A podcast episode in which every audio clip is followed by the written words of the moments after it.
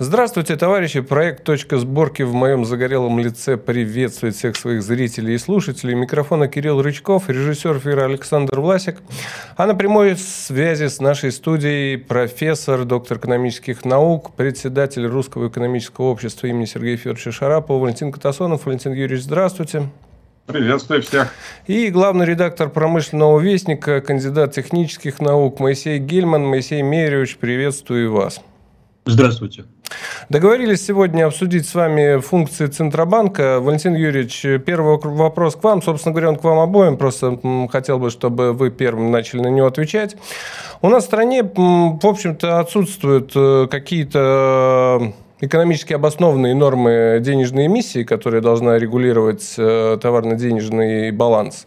Вот, в то время как э, в теории, ну, поправьте меня, если я не прав, а баланс этот э, должен соответствовать тому, что выпускаемые деньги должны, условно говоря, позволять выкупать все товары и услуги, которые есть на рынке. Ну, соответственно, вопрос простой, чем вы можете это объяснить? Ну, вы действительно правильно сказали, что для того, чтобы деньги сохраняли свою э, покупательную способность, чтобы она не повышалась и не понижалась, надо выдерживать э, равновесие, баланс между товарной и денежной массой. Это обычная истина. Если денежная масса начинает опережать товарную массу, то тогда возникает инфляция. Собственно, инфляция сегодня самое такое популярное слово у экономистов, и особенно в Центральном банке, потому что Центральный банк считает, что главная его задача – это таргетирование инфляции. Правда, тут возникает сразу два «но». Во-первых, это не соответствует Конституции Российской Федерации. Статья 75 основного закона Российской Федерации говорит, что а, основной задачей Центрального банка является защита рубля и обеспечение его устойчивости. А обеспечение устойчивости рубля – это значит а, поддержание стабильной покупательной способности на внутреннем рынке. А, отклонение называется либо дефляция, либо инфляция и поддержание стабильного валютного курса по отношению а, к денежным единицам других государств.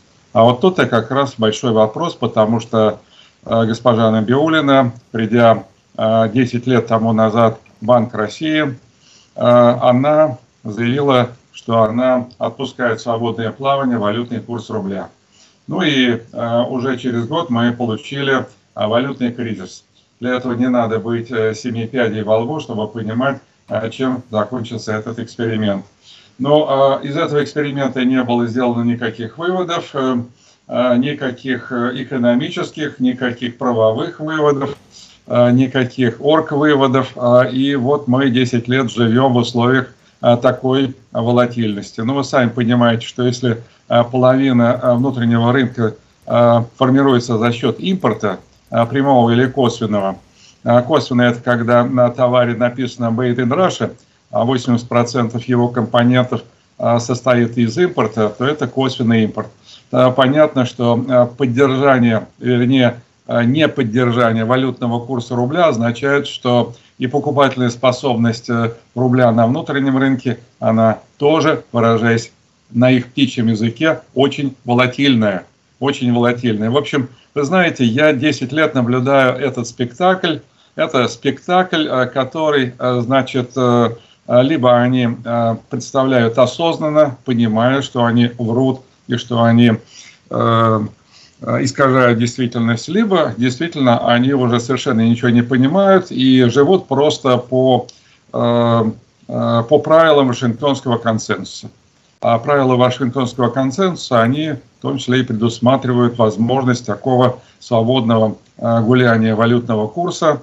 Ну и, кстати говоря, выглядит малоприлично то, что значит, Центральный банк даже не перевел на русский язык словосочетание таргетирования инфляции.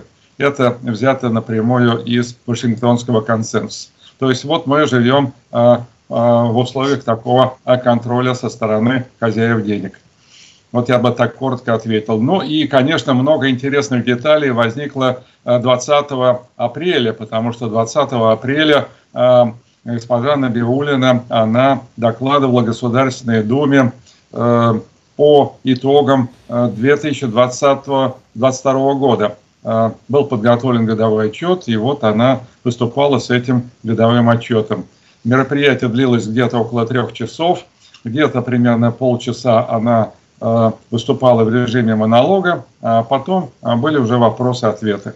Но это мероприятие лишний раз доказывает, что никаких сдвигов в понимании Центральным банком реальных проблем денежно-кредитной сферы нету. Нету, естественно, никаких намеков на какие-то подвижки в этом. Ну и, конечно, что очень печально, что Государственная Дума, она очень пассивно отнеслась к этому мероприятию. И за редкими исключениями почти все депутаты одобрили годовой отчет Центрального банка.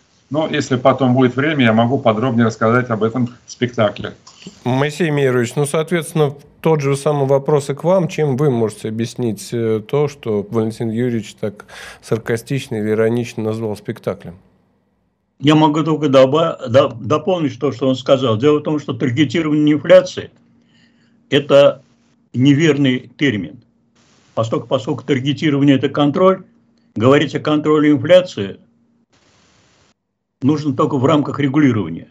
Так вот, далее, то, что вот согласно пункту 2 статьи 75 Конституции, 75 Конституции России, сказано э, о том, что защита и обеспечение устойчивости рубля является основной функцией Центрального банка.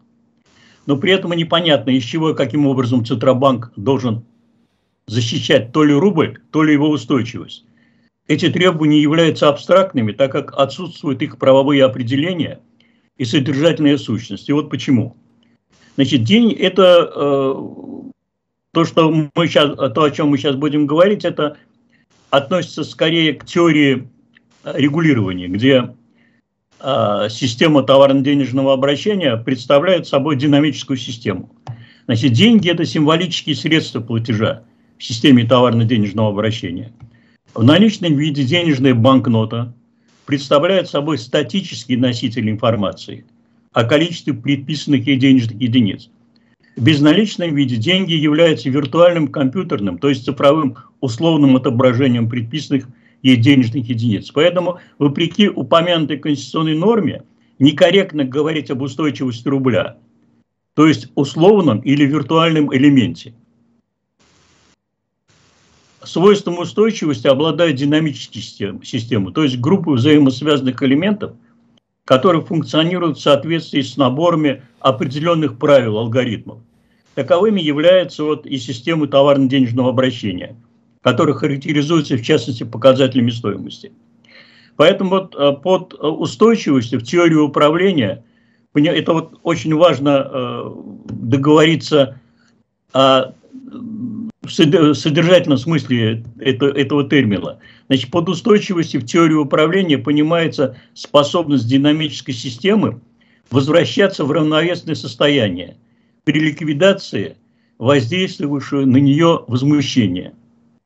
Неустойчивая система при воздействии на нее возмущения отклоняется от равновесного состояния и начинает колебаться с нарастающей амплитудой вплоть до возможного разрушения – а вот в теории динамических систем существует понятие еще точка бифуркации. Так, в зависимости от вида вероятного возмущения, называют возможные переходы системы из этой точки в разные состояния. Тогда система либо начнет в системе либо начнется, начнет нарастать хаос, вплоть до ее возможного разрушения, либо она возвратится в прежнее исходное устойчивое состояние, либо в ней установится новый уровень устойчивости – Поэтому следует говорить не о надуманной устойчивости рубля, которая ничем не определена, кстати, а у нее есть, э, это статический элемент, о необходимости поддерживать системную устойчивость баланса товарно-денежного обращения, которая характеризуется комплексом определенных критериев. При этом рублевая сумма, выпускаемая в рыночный оборот, должна обеспечивать обеспечиваться не золото валютными резервами страны, что ошибочно регламентировано законом о Банке России и наносит ущерб национальным интересам, а сбалансированным по стоимости товарооборотом. Это вот э, относительно того неверно, тех неверных определений и понятий, которые заложены в закон и вносит э, большие, э, большие, вносит серьезную, серьезную ошибку в, это понятие. А, да. Ну вот опять же, для понимания, и вы, и Моисей Миревич писали, правильно писали, естественно, проблематику и вытекающие из нее последствия. Я скорее спросил о природе явление. То есть, если, условно говоря, до 24 февраля минувшего года все это так или иначе можно было объяснить э, нашей встроенностью и вовлеченностью в глобальные процессы, нашей некой формы зависимости от того же Международного валютного фонда, то сейчас-то, казалось бы, руки и ноги у нас у всех развязаны. Так э, корень зла-то он где? Он в одной Набиулиной или это все-таки, ну, что называется, заговор?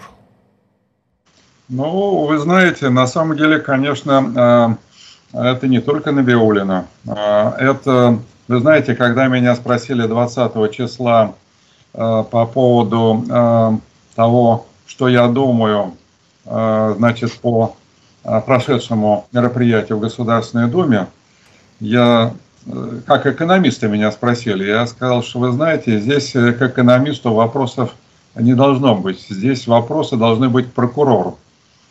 Прокурору, к Следственному комитету, Конституционному суду, потому что имеет место грубейшее нарушение всего и вся. Ну, во-первых, значит, грубейшее нарушение статьи 75 Конституции Российской Федерации – вот, э, грубейшие фальсификации, связанные с законами. Э, ну, например, э, федеральный закон о Банке России гласит следующее. Банк России не отвечает по обязательствам государства, государство не отвечает по обязательствам Банка России. Тогда спрашивается, а зачем вообще устраивать этот спектакль с годовым отчетом Центрального банка, если он не отвечает по своим обязательствам перед государством? Для меня это абсолютно непонятно. Я этот вопрос задавал, тестовый вопрос задавал 10 депутатам. Они нас меня смотрели вытраченными глазами, понимаете? Э, давайте все-таки в корень смотреть, да. Так что я здесь э, просто... Мы говорим, что мы живем правом государстве. Полный беспредел, полный беспредел. Причем не я один говорит, э, говорю по этому поводу, что Центральный банк фактически он оказался э, вне государства и над государством. Вот смотрите, статья 75, я продолжу формулировку. Э, мы первую часть формулировки только озвучили. Значит, его основная задача – защита рубля и обеспечение устойчивости. И эту функцию Центральный банк осуществляет независимо от других органов государственного управления. Слово «других» означает, что Центральный банк – это тоже орган государственного управления. А статья вторая федерального закона о Центральном банке говорит, что государство не отвечает по обязательствам Центрального банка, а Центральный банк не отвечает по обязательствам государства. Их развели. Понимаете, казнить нельзя миловать. Я задавал этот вопрос 10 юристам, причем э, юристам, которые там в звании э, профессора, доктора юридических наук там, или даже какие-то там член-корреспонденты каких-то академий. Они мне э, так э, на ушко говорят, но вы же, Валентин Юрьевич, понимаете, мы живем в условиях полного беспредела, что у нас ничего не бьется. Я говорю, а как вы можете вообще себя называть юристом, если вы не можете ответить на такие простые вещи? Понимаете, это же не какие-то там тонкости филигранные, это же, можно сказать, э, э несущие конструкции всего государства. А эти конструкции несущие, они, оказываются, являются какими-то кривыми, бракованными и так далее. Вот в чем вопрос. И, кстати говоря, я все-таки э, скажу несколько слов по поводу э, моего э, ощущения от этого мероприятия 20 апреля. Говорили о чем угодно. Набиулина говорила в основном об инфляции. Это ее мантра, вот она пела, инфляция, таргетирование инфляции. Больше она ни о чем не говорила. Да, она еще сказала, что значит произошла адаптация российской экономики э, к, э, санкционному режиму, и что теперь, значит, э, можно опять возвращаться к старой жизни. Это к вопросу, вашему вопросу. Значит, до 24 февраля была старая жизнь, жизнь по Вашингтонскому консенсусу, по указкам от Международного валютного фонда, а также от Банка международных расчетов в Базеле. Вот второй институт тоже нельзя забывать. Это просто очень такой э, теневой, э, секретный институт, но его значимость не меньше, чем Международный валютный фонд. Э, так э, после 24 февраля они продолжают э, жить по-старому.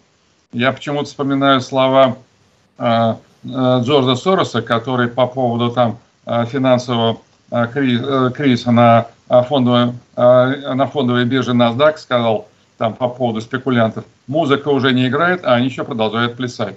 Уже, можно сказать, против России объявлена санкционная война, гибридная война, которая не того, не сегодня-завтра может перейти в горячую фазу, а они продолжают жить по правилам Вашингтонского консенсуса. Ну, Я то есть, иными знаю, словами, если раньше наша зависимость была обусловлена глупостью, то теперь и глупостью, и предательством. Ну, получается так. Э, на самом деле, если ты видишь, э, что э, люди профнепригодны, их надо менять. А остается старая колода. Мало того, что они профнепригодны, а они же еще, можно сказать, преступники. Потому что, смотрите, 2014 год, валютный кризис, обвал рубля, двукратный обвал рубля. Ущерб до сих пор никто не посчитал, но я могу сказать, что ущерб от валютного кризиса декабря 2014 года существенно больше, чем э, даже потеря э, валютных резервов на сумму 300 миллиардов. Я просто в свое время изучал эту тему а по горячим следам, даже книжку целую написал. Вот. Ну, а сколько еще других было ущербов, не считая вот этих двух названных. А, но, предположим, в марте месяце Центральный банк Э, взвинтил э, ключевую ставку до уровня 20%. Мне э, представители реального сектора экономики сказали, что это был сильнейший удар. Ни одна санкционная мера Запада не нанесла такой удар, как повышение ключевой ставки до уровня 20%. А вот те даже, кто брали кредиты под плавающую процентную ставку, они с большими потерями вынуждены были вернуть эти кредиты назад. Там были штрафные санкции, но они вернули, потому что они понимали, в противном случае это будет э, просто э, банкротство. У нас на сегодняшний день страшная ситуация.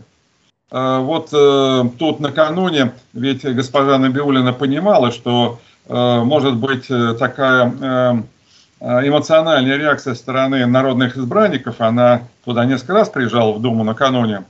И во время одного из заседаний, значит, один из депутатов озвучил э, цифру, которая нигде э, в открытых источниках не встречалась. Он задал вопрос, а как могут предприятия оборонно-промышленного комплекса существовать с вашей ключевой ставкой? И он назвал цифру. 6% предприятий ОПК находятся в предбанкротном состоянии. И обвинение было предъявлено конкретно Центральному банку. Вы представляете, бьет прямой наводкой. Ну, а опять же, Моисей Мерович, наверное, вам тогда переадресую этот вопрос. А вот эти состояния банкротства, они тем же НДСом разве не предопределены? Нашим, естественно, формой НДС. Дело в том, что а, в законодательстве о Центральном банке содержится куча, куча ошибок, которые ведут к очень, к очень серьезным неприятностям. Значит, э, кроме того, есть определенное непонимание э, содержательного смысла в самих терминах. Вот э, когда Набиулина говорит, утверждает, что необходимо для уменьшения инфляции повышать ключевую ставку, то ее предложение носит против, против, противоположный характер. Потому что есть разница между денежной инфляцией и ценовой инфляцией. Значит, у нас в стране ценовая инфляция, и поэтому для того, чтобы а, уменьшать ценовую инфляцию, нужно а, в первую очередь добиваться сейчас ликвидации дисбаланса товарно-денежного обращения. По данным вот 19-20 годов, если считать что денежная масса оборачивается два с половиной раза за год. Это по некоторым данным это а, минимальная, минимальный оборот, который необходим для обеспечения товарно-денежного обращения, то э, дефицит превышает 60%. Дефицит денежного массового обращения. Для сравнения, в том же Китае а, денежная масса в несколько раз превышает требуемый уровень. То есть там не боятся увеличения денежной массы для того, чтобы э, обеспечивать товарно-денежного, баланс товарно-денежного обращения, причем с избытком. Ну, то есть, иными словами, мы сейчас можем себе позволить просто вдвое увеличить денежную массу. Правильно я понимаю? Да, так э, дефицит денежной массы – это то, что происходит на протяжении свыше 30 лет существования Российской Федерации. А в 90-х годах дефицит достигал до 70%. Поэтому все беды, которые проистекали тогда – они проистекали в основном из-за дефицита денежной массы. Сегодня это где-то 60-62%. Причем а, мы наблюдаем а, увеличение денежной эмиссии, что происходит вопреки существующему законодательству, за счет выпуска фальсифицированной безналички коммерческими банками. Фальсифицированная Значит, безналичка – это что, всякие деривативы? Это, это выпуск, это эмиссия денег коммерческими банками, сумма которых превышает официальную денежную массу. Я тут хочу э, дать справку, что есть разные денежные агрегаты. Э, наличные деньги – это денежный агрегат М0, а денежный агрегат М2, он включает в себя и э, безналичные компоненты – так вот, э, агрегат М2, э, то есть это э, сумма наличных и безналичных денег, она примерно в 3,5 раза больше, чем сумма наличных денег. Вы тут, Моисей Мирович, затронули очень серьезную тему. Это тема фальшивомонетчества в особо крупных масштабах потому что э, ни в каких э, законах российских э, не прописано о том, что коммерческие банки имеют право на эмиссию денег, а они их имитируют несколько раз больше, чем Центральный банк. И при этом я как профессор, преподаватель в ВУЗе могу сказать, что формируется совершенно неправильное представление о природе денежной эмиссии, потому что во всех учебниках по ДКБ, ДКБ это деньги, кредиты, банки, э, написано о том, что коммерческие банки являются финансовыми посредниками. Э, представление любого студента и любого человека, финансовый посредник, это значит, ты берешь на депозит 1 рубль, и потом этот рубль выдаешь в виде кредит. Нет, ты берешь 1 рубль, и под этот рубль ты можешь имитировать в зависимости от нормы резервирования, там, условно говоря, 3 рубля, 5 рублей, 10 рублей. Но это тема отдельного большого разговора. Я это называю фальшивомонечество в особо крупных размерах. Моисей Мирович, а как буквально осуществляется эта имитация? То есть, ну вот выдали мне кредит в тысячу рублей. После этого что, банк имеет право на свой какой-то корреспондентский или какой-то счет записать 3000 рублей? То есть, как это буквально осуществляется? Да, потому что э, отсутствует, фактически отсутствует контроль со стороны Центробанка за оборотом. Иначе бы не было бы разницы в 14 триллионов рублей – в 2019 году. Это на примере 19, 2019 года. Разница в 14 триллионов рублей это между чем и чем? Между официальной денежной массой и э, суммой денег, которая выдана коммерческими банками в виде э, кредитов и прочих активов на сторону.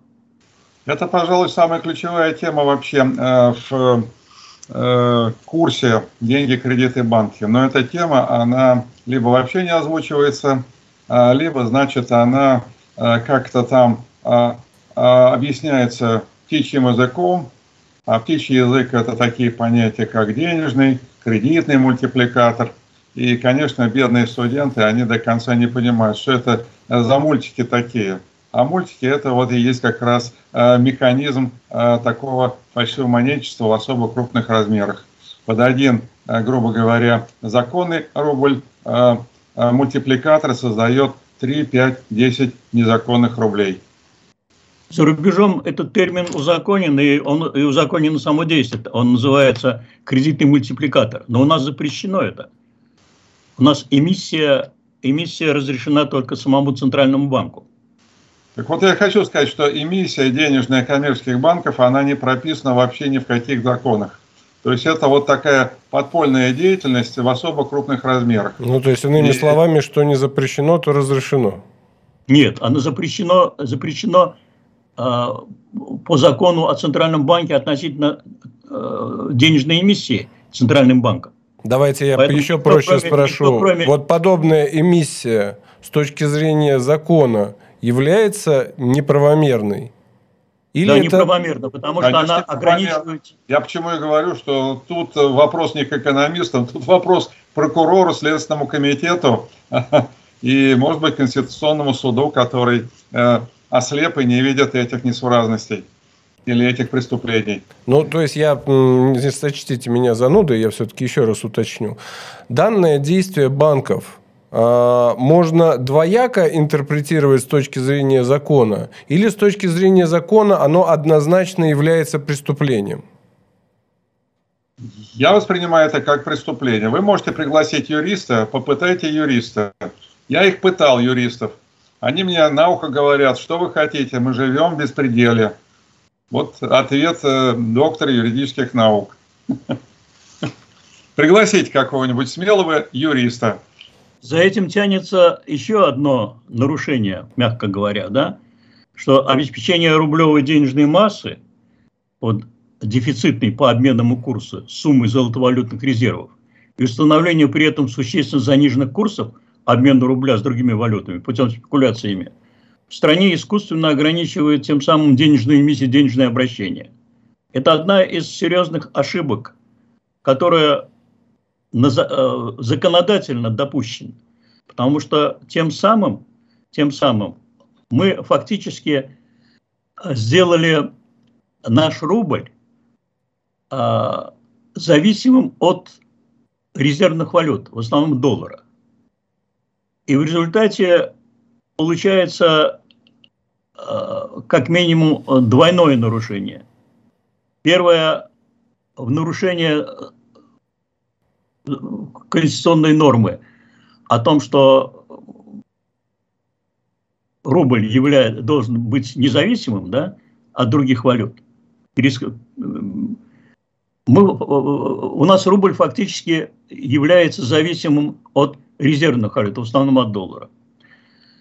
Вот. А с другой стороны, вот перманентный дефицит денег из-за недостаточной их обеспеченности в товарообороте и золотовалютными активами. То есть у нас деньги фактически обеспечиваются золотовалютными резервами. А дальше в пересчете на рубли. А Центробанк манипулирует ставками, что вносит, дополнение, что вносит большие, серьезные ошибки а, в товарно-денежное обращение. Вот то, о чем говорил, то, что, то, то, о чем э, упоминалось относительно 2014 э, года, да, это является наглядным примером того, что э, Центробанк может манипулировать какими угодно деньгами для того, чтобы создавать иллюзию а, наличных, наличия наличных, извините за тавтологию, денег в обороте. То есть э, при этом э, искусственно занижая обменный курс рубля. А эта иллюзия, она для кого создается? В основном создается, ну, во-первых, это для экспортеров создается, а во-вторых, для властей. Но имеется в виду не иллюзия, а заниженный валютный курс, бенефициарами его являются денежные власти, а, Минфин, потому что он фактически а, выступает как валютный спекулянт, он из ФНВ просто конвертирует валюту в рубли, для этого, значит, нужен минимальный валютный курс рубля, тогда будет больше рублевая масса. Ну и, конечно, экспортеры, потому что часть своей валютной рычки экспортеры конвертируют в рубли, им надо побольше рублей. Так что это уже многолетняя такая линия на искусственное занижение валютного курса рубля. А занижение примерно двукратное. Ориентиром для оценки э, степени занижения является показатель, э, называемый паритетом покупательной способности, ППС. Специалисты считают ППС, ну и вот на сегодняшний день э, я где-то встретил, что э, почитали на сегодняшний день Э, э, значит, э, валютный курс рубля по отношению к ППС где-то занижен 2,2 раза. Это так, для справки. Ну, то есть, иными словами, сколько сейчас там доллар? 80 рублей стоит. То есть, на 80 рублей я могу купить в 2,2 раза меньше в Штатах, чем там же на 1 доллар. Да, совершенно верно. А Совершенно. опять же, следуя этой логике, вот у нас опять же после там, 24 февраля там был, конечно, скачок э, рубля вниз, но потом у нас чуть ли не полгода а, рубль укреплялся и укреплялся. Это было, получается, чисто политическое решение или и здесь есть какая-то скрытая логика?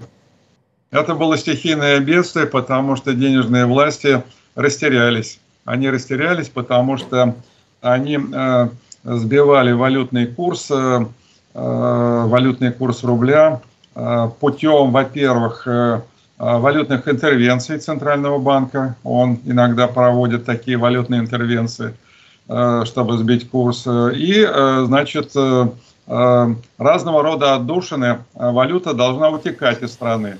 Потому что если она не будет утекать, тогда, значит, курс рубля будет приближаться к паритету покупательной способности. А это просто катастрофа вот для этих двух бенефициаров. Поэтому, значит, э, э, президентские указы от 28 февраля прошлого года и от 1 марта, они ввели достаточно жесткие ограничения и запреты на э, движение капитала и валюты через границу. И поэтому сразу же рубль стал самим собой.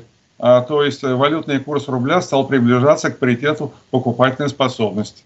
Ведь они все говорят, что они рыночники. Так если вы рыночники, а, а вы ведь э, искажаете действия рынка, а вы манипулируете рынком, это сплошное манипулирование. Вот возник такой а, отрезок времени, несколько месяцев, когда действительно рубль стал самим собой.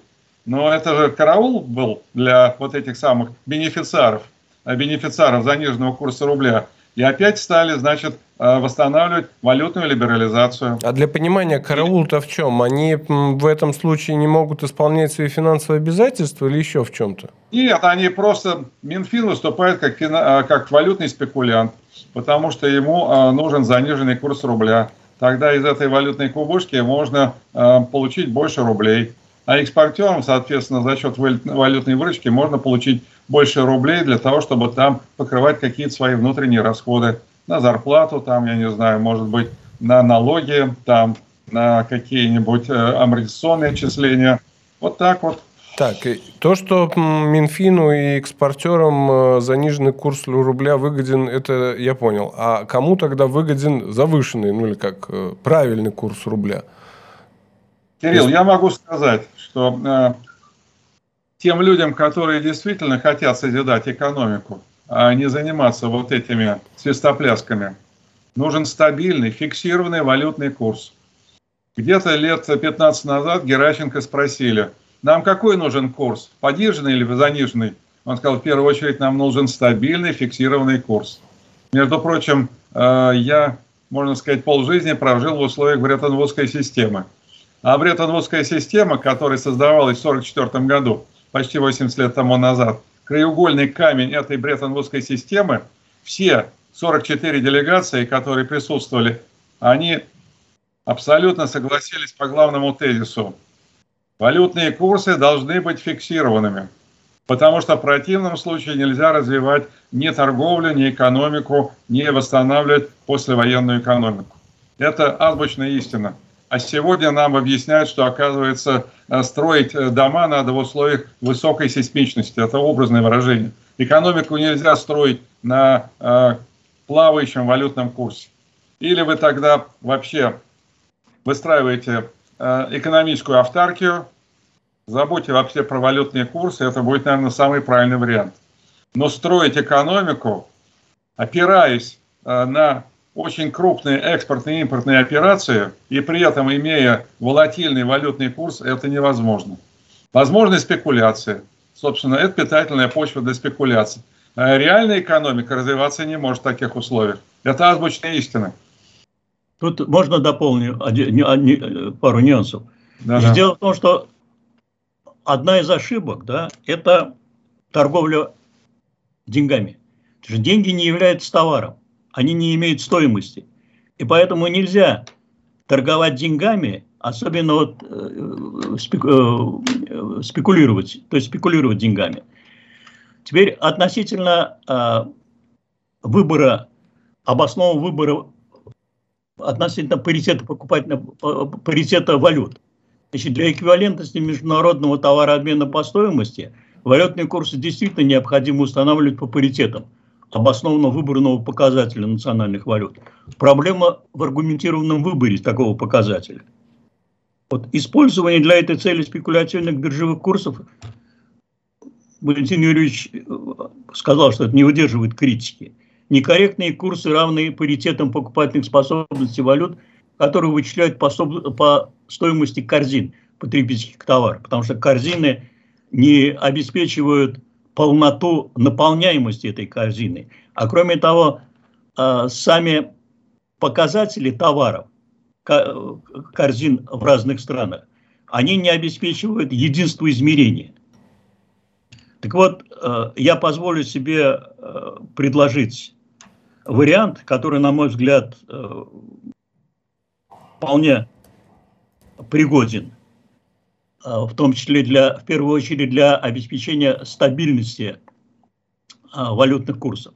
Значит, вот для эквивалентности международного товарообмена по стоимости представляется целесообразным устанавливать курсы обмена валют по соотношениям годовых валовых внутренних продуктов, ВВП, создаваемых в соответствующих странах одним работающим. Курс обмена валют двух стран принимается равным соотношением среднедушевых значений годовой выработки добавленной стоимости этих стран, то есть равным паритетности валют по среднедушевой за год стоимости. То есть это производительность труда в этих странах.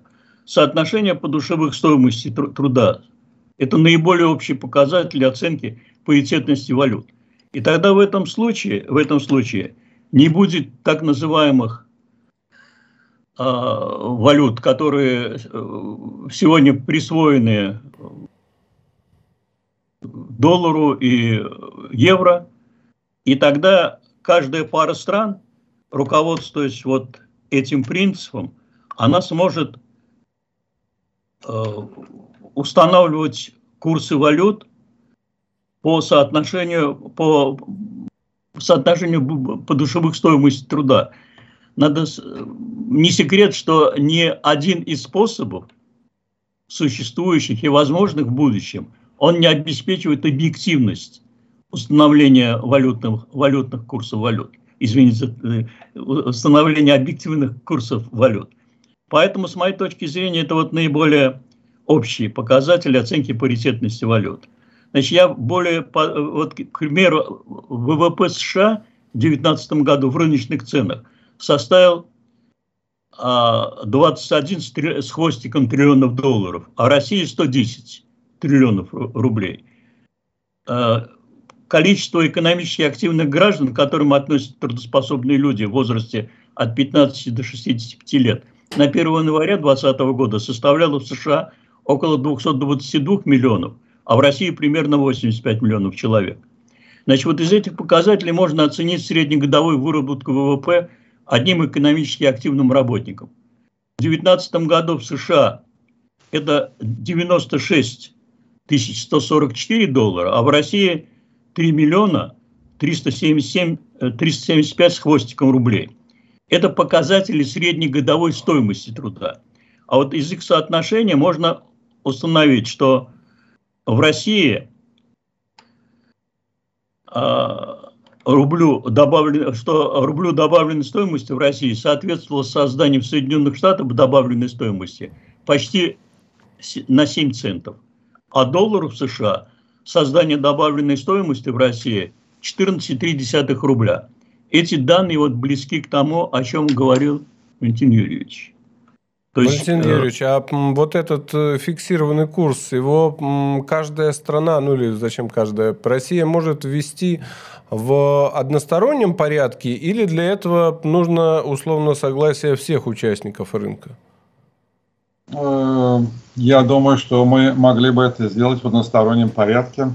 Для этого необходимо сделать два шага, который был сделан более ста лет тому назад когда, значит, э, э, возникло государство э, под названием Советская Россия, а потом СССР. Первый шаг – это введение государственной монополии внешней торговли, некая система шлюзов, которая, значит, действительно защищает внутренний рынок от всех этих штормов и цунами мирового рынка. И второе – это государственная валютная монополия. И вот когда будет создана такая система шлюзов, тогда наше внутреннее море, оно будет спокойным, будет нулевой э, э, показатель, э, нулевые баллы, вот никакого шторма. Там могут быть штормы десятибальные, там могут быть санкции, там могут быть игры спекулянтов, которые будут поднимать и опускать валютные курсы. У нас все будет по-другому, совершенно по-другому. То есть я хочу сказать, что Э, мы ведь обсуждаем с вами проблему, как будто мы, знаете, какая-то там Бельгия или Голландия, которой деваться некуда, потому что у нее нет внутреннего рынка, у нее нет природных ресурсов, у нее нет такого населения. Мы страна-континент. Мы страна, которая... Про... Стыдно нам не быть самодостаточными, понимаете? Поэтому у нас, с учетом этого, а ведь мы сейчас невольно э, как бы э, находимся Э, под их влиянием мы обсуждаем модель денежно-кредитную, которая соответствует Бельгии или Голландии. Мы Россия, у нас совершенно другая система должна быть. Мы должны танцевать с вами от понимания, какой должна быть экономика, а уже потом, соответственно, и э, моделировать э, денежно-кредитную систему. Еще хочу сказать, ведь насколько мы обезьяничаем, мы говорим, что мы имеем центральный банк. А ведь это не центральный банк. Правильное название этого института на Неглинке – это валютное управление, currency board. Вот Моисей Мирович об этом сказал. Фактически, что такое российский рубль? Это перекрашенная иностранная валюта. Потому что а, эмиссия а, рублей, по крайней мере до 24 февраля прошлого года, происходила путем а, покупки иностранной валюты на рынке. Вот, а это и есть currency board – вот так были устроены а, эти валютные управления в Африке, в Азии, в Латинской Америке. Мы великая держава, нам нужен центральный банк. А в балансе, балансовом отчете Центрального банка, который был представлен 20 апреля нынешнего года в Государственную Думу, до сих пор значится 80% активов – это золото-валютные резервы. Правда, конечно, это полная фальсификация, потому что половины этого уже нету. И тогда возникает следующий вопрос. Ребята, у вас 40% э, активов заморожены. А почему вы себя не объявляете банкротами? Вы же банкроты. У вас дыра в балансе 40% активов. Если бы была дыра даже 10% активов у коммерческого банка, немедленно процедура банкротства. Здесь 40%. Меня удивило, что ни один народный избранник не задал вопрос, ребята, а как вы живете с такой дырой? И что вы собираетесь делать? Но это тема отдельного большого разговора. Я уж не говорю о том, что никто из народных избранников не задал вопрос. Ребята, э, ну, набиуленный вопрос. А почему у вас шестой год подряд убытки? В этом году у вас э, убыток по э, финансовой отчетности 772 миллиарда рублей. Шестой год подряд. Это в книгу Гиннесса можно занести Центральный банк. Речь должна идти, в общем-то, об эквивалентности международного товарообмена по стоимости применительно каждой паре стран. И вот конвертация рубля и других валют по паритету среднедушевой производительности труда в ценовом выражении, она должна устранить политическую и экономическую зависимость многих стран от Федеральной резервной системы США и других резервных валют. Кстати, нужно добавить, что эта зависимость, она сохраняется, э, у нас передается через э, кросс-курс, э, через юань и через доллар. То есть если раньше у нас мы руководствовались только кросс-курсом долларовым, то сейчас еще добавился юань, потому что обе валюты у нас используются. Значит, э, это одна из э, серьезных ошибок, которая, по сути дела, прописана в нарушении, которая э, является нарушением Конституции относительно обеспечения устойчивости, которая называется там стабильностью рубля. И устранение ее может быть только вот, если будет если мы отстроимся от э, условий Федеральной резервной системы США и э, будем руководствоваться независимостью рубля от, э, для, э, для, каждой пары, для каждой страны. Валентин Юрьевич, Но... последний вопрос тогда к вам. О а, пресловутой политической воле первого лица а, для этого достаточно или президента можно тоже считать бенефициаром того, что сейчас происходит?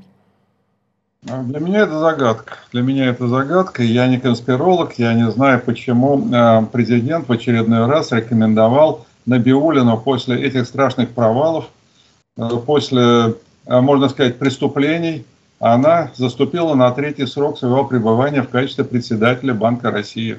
Поэтому, как говорится, люди Знающие говорят, туши свет, ничего хорошего в ближайшее время ждать невозможно.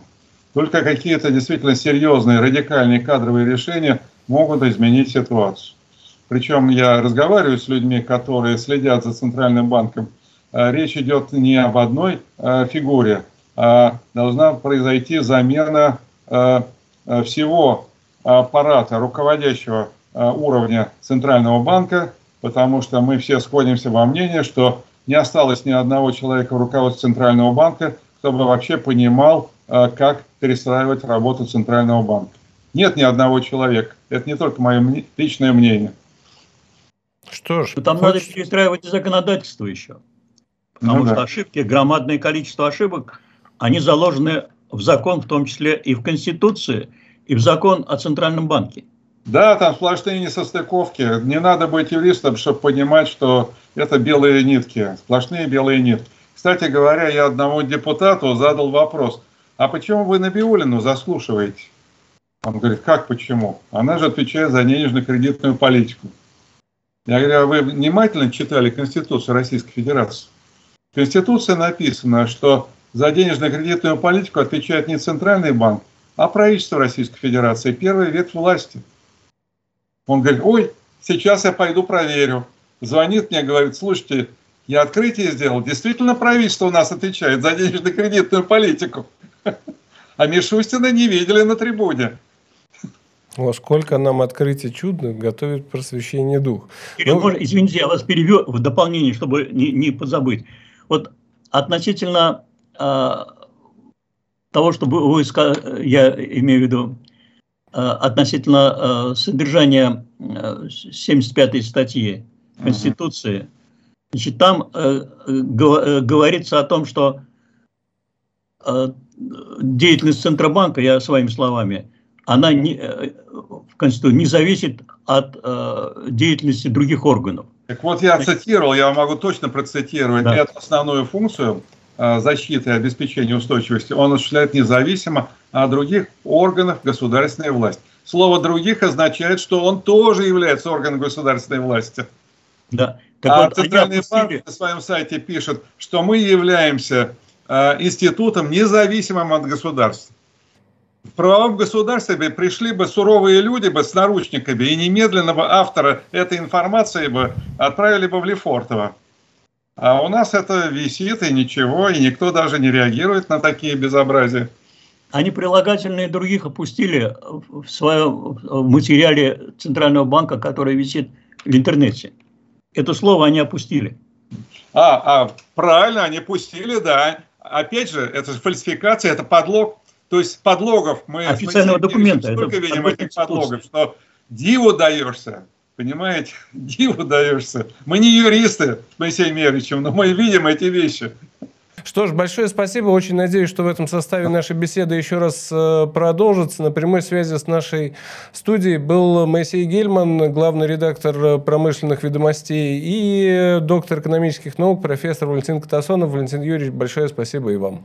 Всего доброго. До новых встреч. С нашими Можно зрителями... два слова дополнить? Давайте, Моисей Мерьевич. Значит, вы сказали, что мы продолжим. Значит, у нас громадный пласт остался о проблемах, связанных с теми ошибками, которые э, допущены, э, в том числе закон, в законодательном порядке, о том, э, как, как устранить все эти, э, мягко говоря, неполадки, и что нужно сделать для того, чтобы э, обеспечивалась, обеспечивалась, обеспечивалась эквивалентность товарообмена э, э, обеспечивалась эквивалентность товарообмена по стоимости, а мы могли бы, если не будете возражать, в следующий раз остановиться на этом подробнее. Если Давай. не будет возражать Валентин Юрьевич, то мне-то зачем возражать? Я в данной ситуации послушный и благодарный слушатель. Да, потому что мы там можем рассмотреть многие вопросы, связанные с ликвидацией спекулятивных поборов, которые э, классифицируются... Ну, в частности, того же НДС, о котором я вас уже спросил, но, в общем... Да, я не, не успел рассказать. Да, ничего страшного, я думаю, я же говорю, что это не последняя наша беседа. Ну, будем считать тогда это небольшим анонсом для наших зрителей, с которыми мы еще раз прощаемся. До встречи в следующих наших эфирах. Всего доброго.